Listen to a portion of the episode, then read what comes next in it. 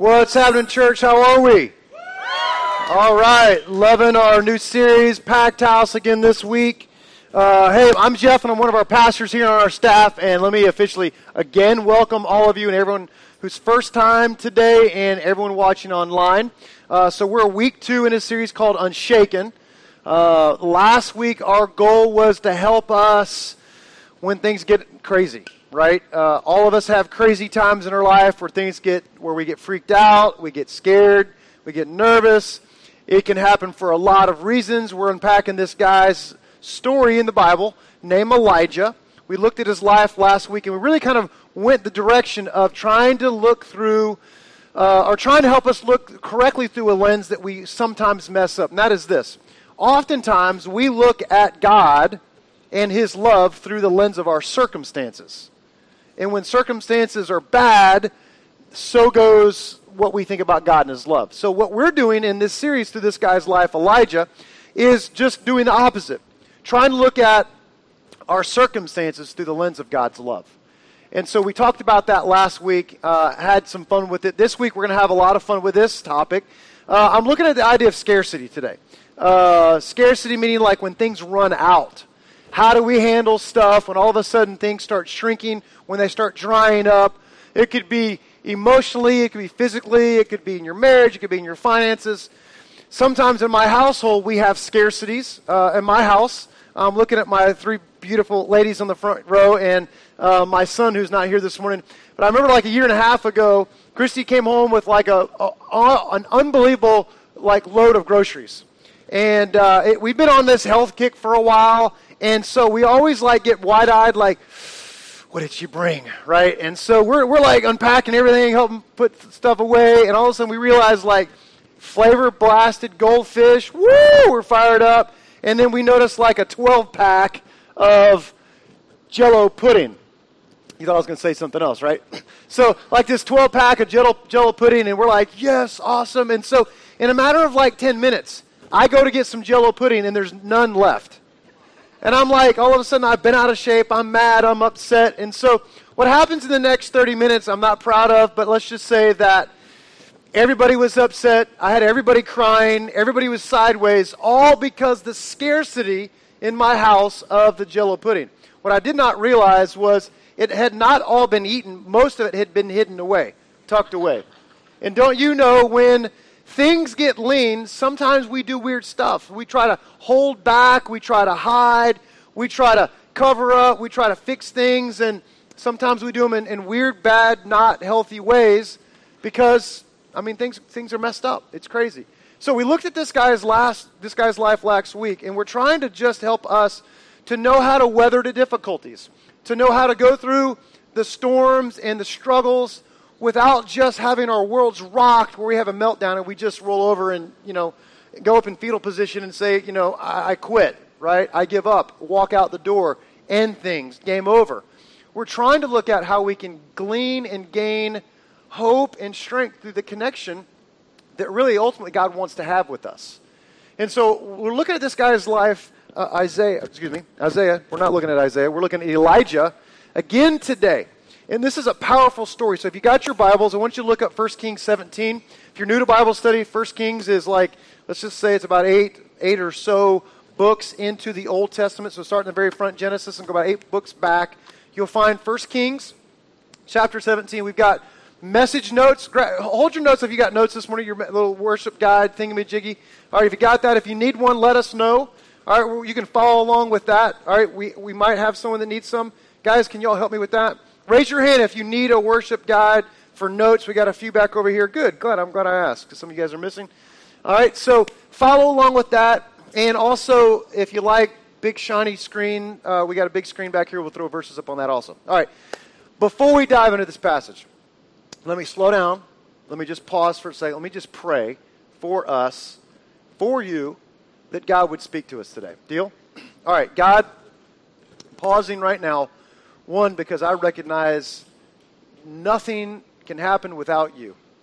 God, my words are just words, but God, I pray that you would use your word, your truth, to permeate our hearts, to open us up, to do a little open heart surgery on our hearts and lives today.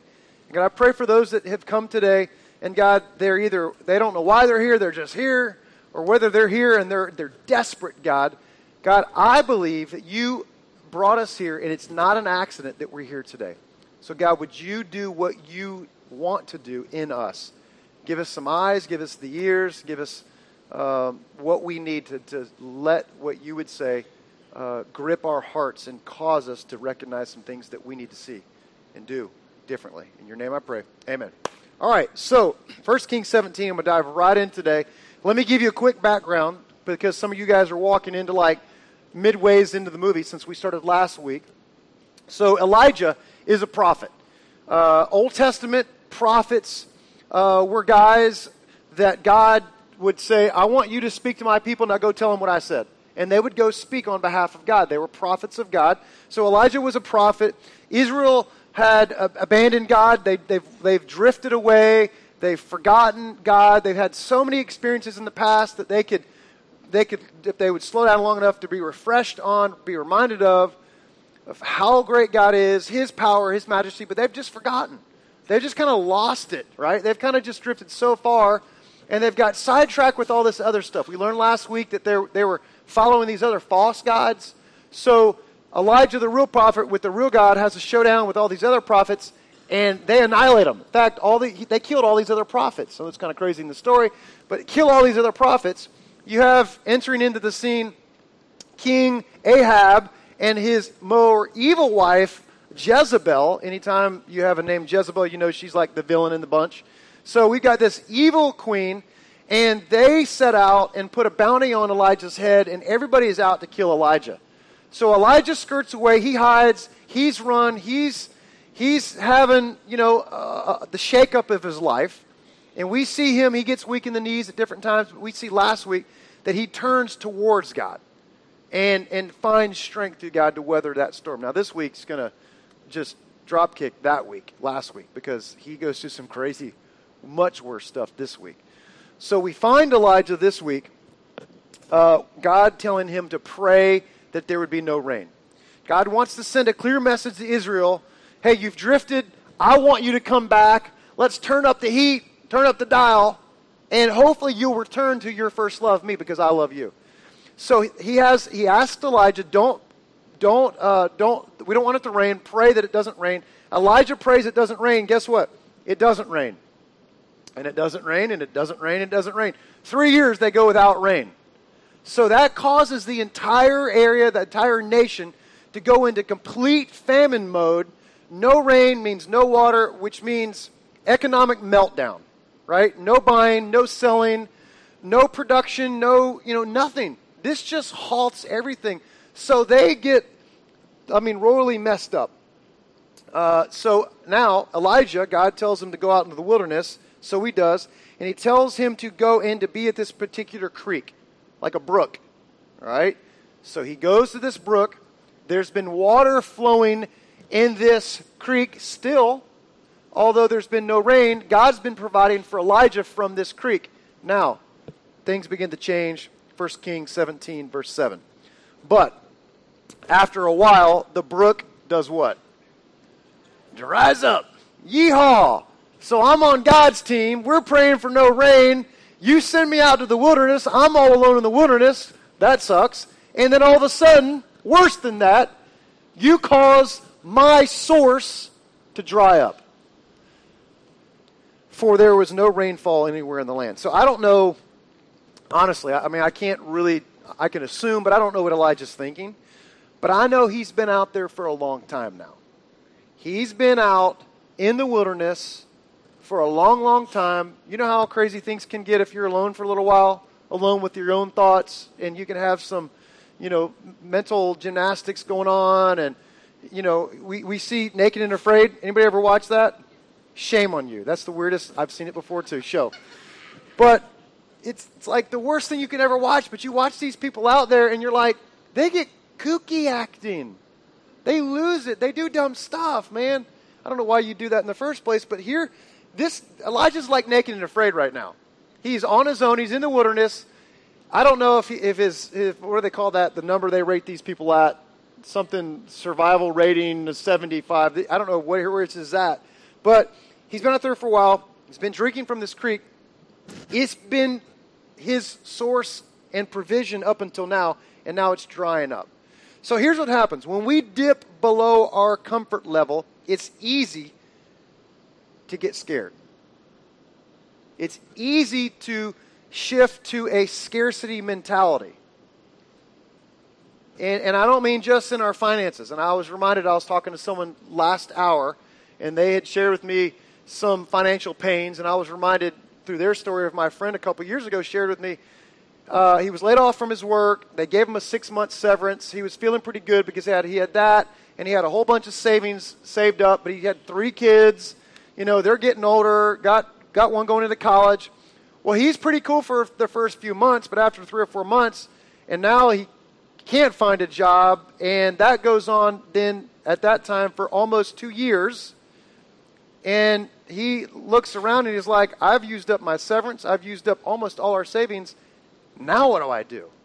Well, it's so funny seeing him in this process. He went from like Mr. like happy-go-lucky, Mr. generosity, helpful, kind, serving, to all of a sudden like closed up, recluse, and like, don't touch me, leave me alone, I'm messed up. We're messed up.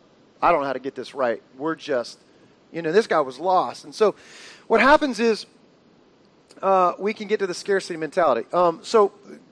Truthfully, like the last 6 months in my household has been a little crazy. We got a daughter going off to college. We've been saving up for that, getting ready for, prepared for all that. And I remember probably 5 months ago, 6 months ago, Christy and I are talking, and we're just thinking through our finances for the next 6 months. You know, we've got these parties lined up. We're going to have a graduation party for all the family. We're going to have a graduation party for all of my daughter's friends. We're thinking through all of what needs to go and get ready to send up to college, and we're lining all that up. And right before graduation, right before the party, before we're just shelling it out, because you know you love your kids, right? You do whatever it takes, right? Been there, done that. The car breaks down. And we're like, dadgum, $3,000. We could totally use that somewhere else. God, why? I don't want to, I mean, could you just fix the car? God, you know, we give, we tithe. I'm going to act that verse out. It's not my car, God, it's your car. I did that whole thing. God, I've been trusting you with my stuff, and we preach that, we talk about that, and I'm like working that angle with God. The graduation goes by, we figure it out, we make it work, and we're like, oh, that was painful.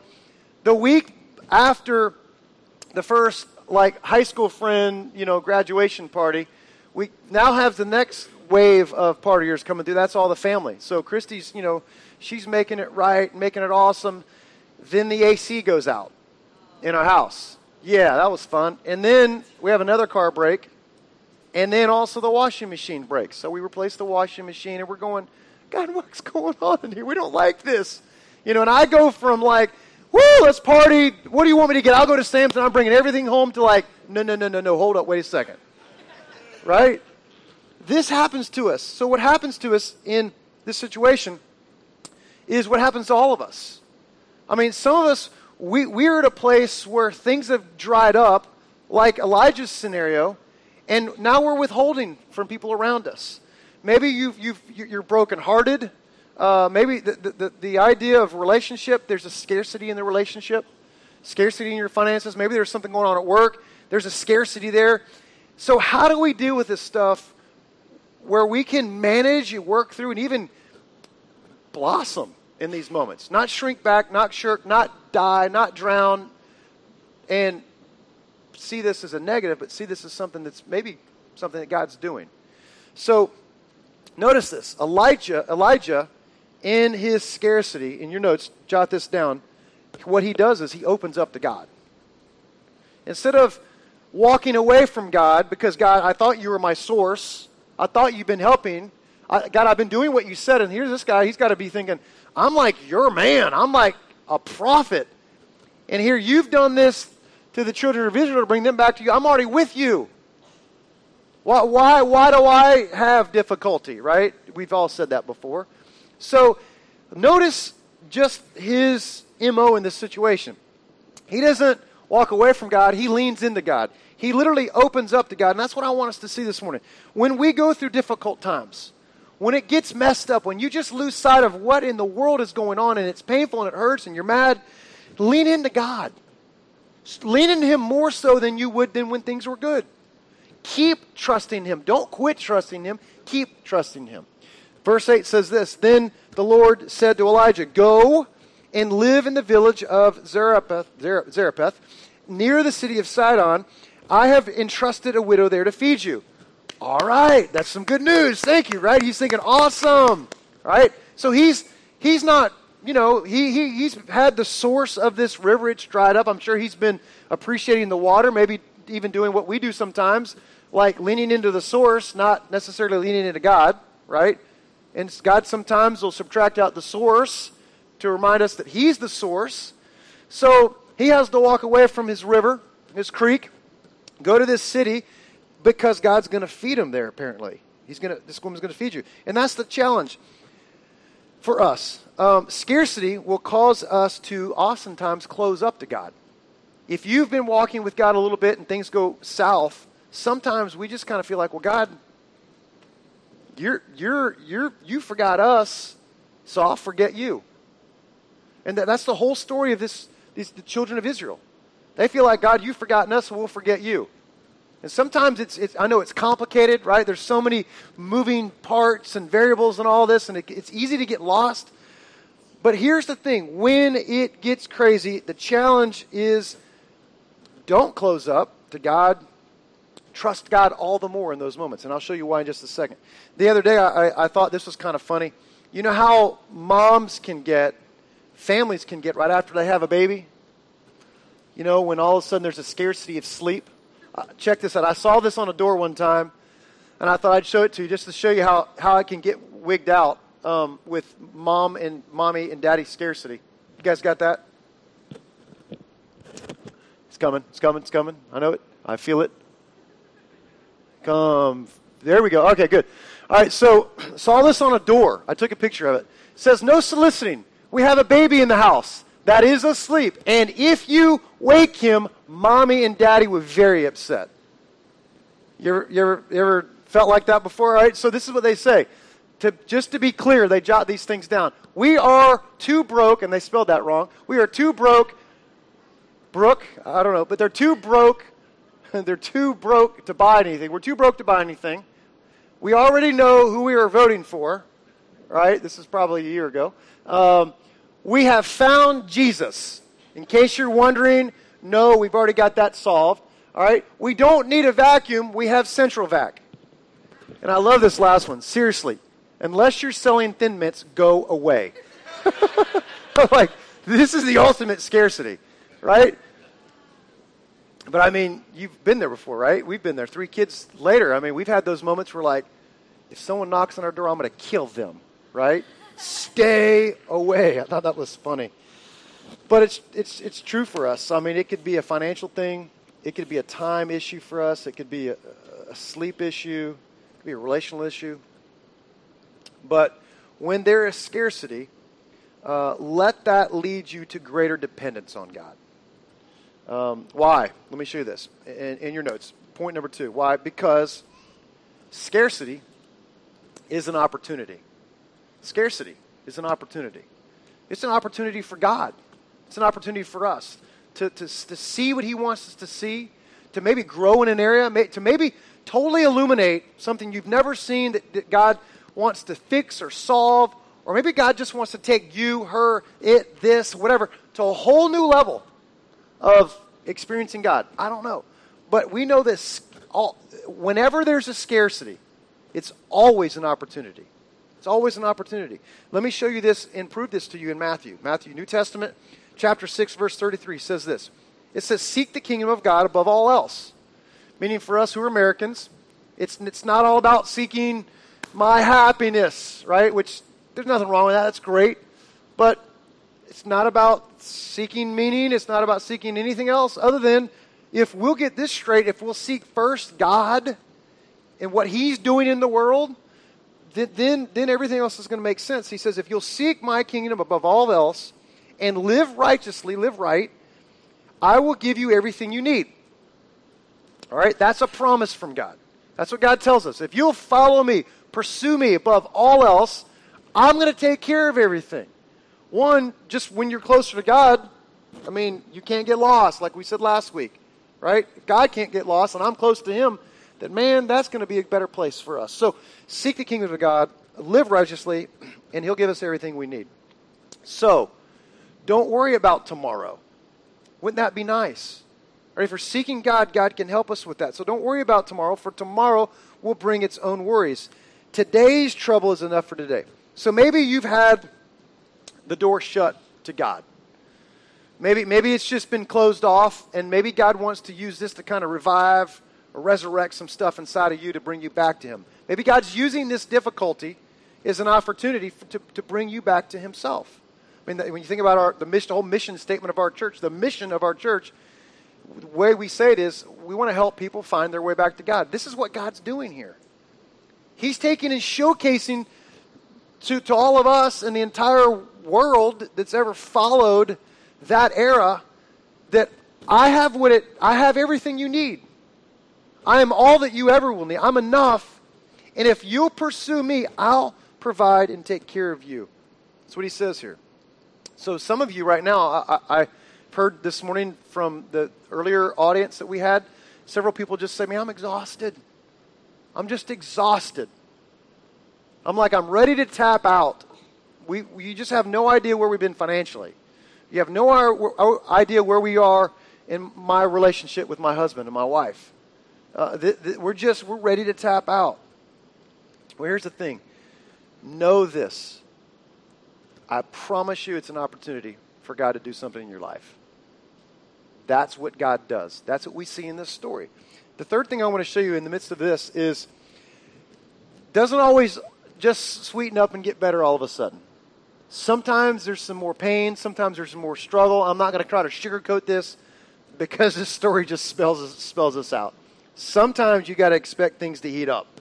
Now, I had a friend a few years ago. It's a little bit weird, but he used to always make his wife's lunch as she would go off to work. That was one of the things he liked to do. He's a real cook kind of guy, and he'd make her lunch and make this wonderful lunch for her every day. Well, at her office, people found out that she had great lunches, so they started taking her lunch.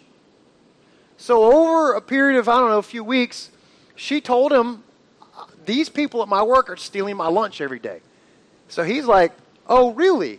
And, he kind of goes, man and, protector mode and says, I'm going to solve this. So he makes the best chicken wings ever, right? And he goes and buys this sauce called Mad Dog Hot Sauce. And I looked it up just because I was trying to remember this story. I looked it up. Mad Dog Hot Sauce. I watched this video. In fact, I couldn't show the video, but you should go probably watch it. There's several out there.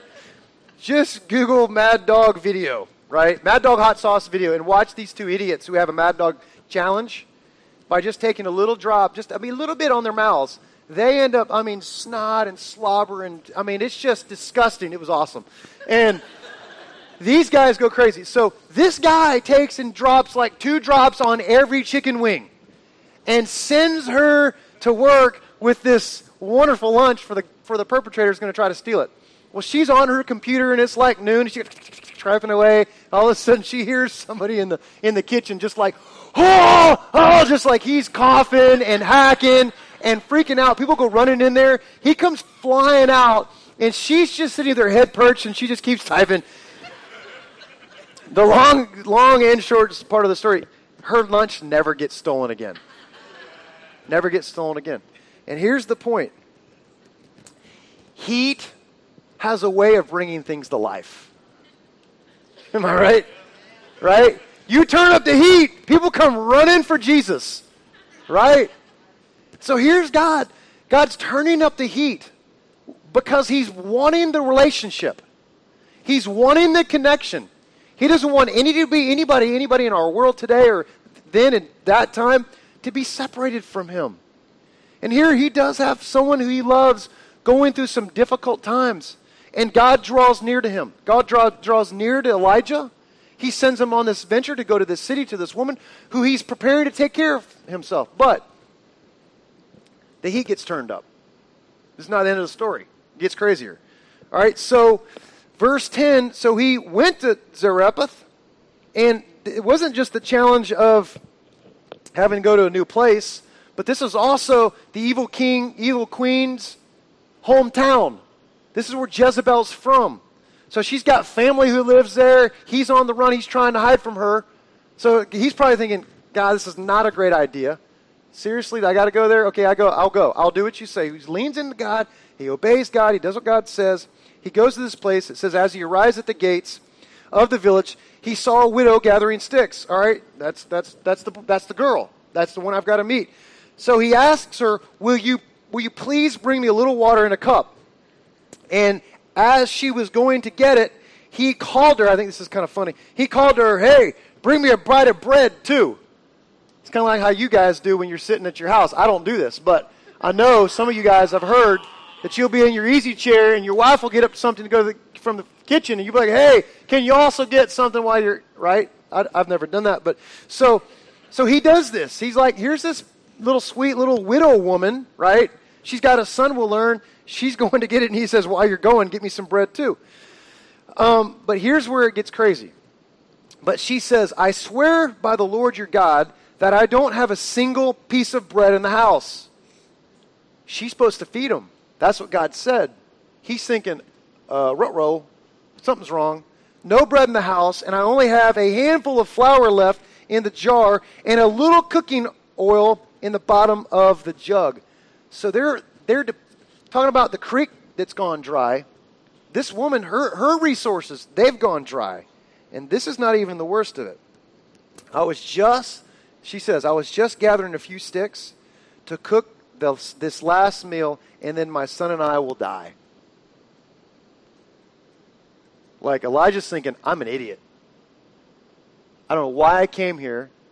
And I'm supposedly speaking on God's half. I want this woman to kind of recognize God's good, but this is not working so far. So here's the thing.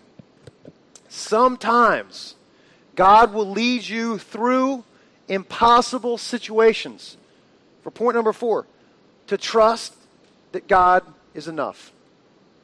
Sometimes God's going to lead you to the worst situations, through the most unthinkable scenarios, to help you get to a place where you recognize that He is enough. Now, I know for most of us, we look at the creek, we look at what has been our source, our income, right? I get that way. I'm like, I'm waiting for that paycheck. It's going to meet my needs. I'm waiting for something from my wife that I'm used to, having. And all of a sudden, when something changes, I realize I was looking at that as my source. And God's going, no. I made that the source. I'm the source of the source. I'm the source. So what we've got to realize, we've got to trust God to be enough. Verse 13, but Elijah said to her, don't be afraid. And he's quoting, I believe, what God said to him and saying to her what he's supposed to say. But he's still doing it. He's having to man up here, right? Because I would be thinking, this is just jacked up. Don't be afraid. Go ahead and do just what you've said, but make a little bread for me first. She just told you didn't have your bread. So she's going to take the rest of her flour, the rest of her oil, and then use what's left to prepare a meal for yourself and your son. Greedy jerk, right? I'm thinking, holy cow, poor lady. Here's the prophet of God. He's got everything on his side, poor little widow. But here's the thing. He says, for this is what the Lord God said, of Israel says. And then he tells her a promise. For this is what the Lord God says. There will be enough flour and olive oil left in your containers until the time when the Lord sends rain and the crops are grown again. So what does he say to her? He says, trust God at his word. I'm gonna trust him. You trust him too. Okay, so verse 15. So she did what Elijah said. She obeys. She does it. And she and Elijah and her family continued to eat for what? What? Many days. So the source was coming in just as God promised. However, it says, there was always enough flour and olive oil left in the containers, just as the Lord had promised Elijah. Verse 17, sometime later, the woman's son became sick and grew worse and worse, and finally he died. It just gets, it's bad, and now it's worse. It's just gone from like, this is a great story, but now it's just stupid. Right? So Elijah, I mean, he like last week, he sort of lets God have it. And he lets God know what's his issue, where he hurts, where his pain point. We said last week, bring it to God, it's okay. So he says, "O Lord my God, why have you brought tragedy to this widow who has opened her home to me, causing her son to die?" He's like, God, you could have prevented this.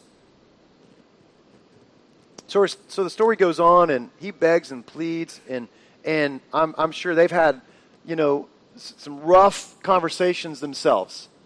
Here he's showing up on behalf of God, and all of a sudden she's like, "What have I done?" She says, "What have I done? What sins have I committed? Why is all this wrath and mess heaped on my life?" Essentially what she says. And here's what I love. Verse 22, it says, "The Lord heard Elijah's prayer." I think you hear nothing else today. When we get in a mess, you pray. You go to God. Why? Because it says the Lord heard his prayer. See, if God set all this up to bring us back to himself, don't you think he's listening when you're going through a hard time?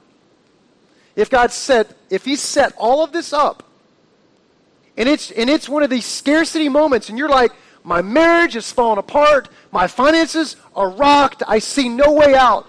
Guess who is there in that moment? God says, or he does, pray to God, and God hears his prayer. And for this story, this is how it ends. And I know some of you're in the thick of it, and there's no end in sight, and maybe God doesn't give you a good happy moment tomorrow. Maybe things heat up more. I don't know. But that's sort of irrelevant. Because the idea here is God is our enough, and he wants us to recognize and have that even beyond some of the other stuff. So here's what happens. The Lord hears his prayer, and the life of the child returned, and he is, and I love this word, he's what? It's revived. It's revived. Could it be that it's no accident that God brought you here today to revive something in you? Maybe there's a moment right now where you're going, oh, aha moment. And there's tension. I can feel some tension in this room right now. But maybe, just maybe, God has reminded you of who he is, and he wants to revive something that's dead in you. The creek's gone dry. Your source is run empty. But God's tapping your heart, your mind, and he's saying, I want you to know who your source is. It's me. With God, we always have enough. I wonder if God has led you through some impossible situations to revive you. So let's do this. Let's take one more moment. Let's just pray together. And I invite you to take a moment and just have a moment with God. You might need to reach around the person around you and just say, hey, pray with me. I don't even like you right now. Would you pray with me? Some of you right now, you're so sideways in your finances, and you're like, forget you, God, because you forgot us. Maybe, just maybe, God wants to revive you, to lead you back to himself, to remind you that he's your source. Let's pray. God, I know there's a boatload of scenarios, because, God, there's a boatload of people here today. And, Lord, I just recognize that life can be difficult. You said in this world we'll have struggle, but take heart, I've overcome the world. God, would you help us recognize today? Show us your glory. Show us how you are enough for us. God, I don't know how to do that, but I know you can. God, we've read this story. We believe your word is powerful. God, I believe you are right now piercing people's hearts. So, Lord, would you help us to be revived and turn back to you? God, I think some of us here today would say, maybe for the first time, I'm not even a believer. I'm not even a Christian yet, but I'd like to have God as my Savior. I'd like to have what Jesus did on the cross count for me. I'm not saved. If he came back today, I wouldn't go to heaven. My sins are not forgiven. I want to be a child of God. How would you say today, just raise your hand, I won't call you out, That's me. Pray for me, Pastor. Anybody like that today? Pray for me, Pastor. I want to be saved today. Anybody like that? I see some hands. Yes, ma'am. Anybody else? Pastor, pray for me. God, I pray for those, God, here today that would just say, I need a Savior. I pray right now that they would just simply cry out to heaven and say, Jesus, I'm asking you to be the leader and forgiver of my life. Whether you raise your hand or not, we believe that salvation, forgiveness, and God's grace can come to us through a prayer, through a moment of belief. We believe, Scripture says, if we believe in our hearts, confess with our mouths, that we will be saved. If we believe that Jesus is Lord, we'll be saved. So God, we just pray and ask you to be our Savior today. Forgive us.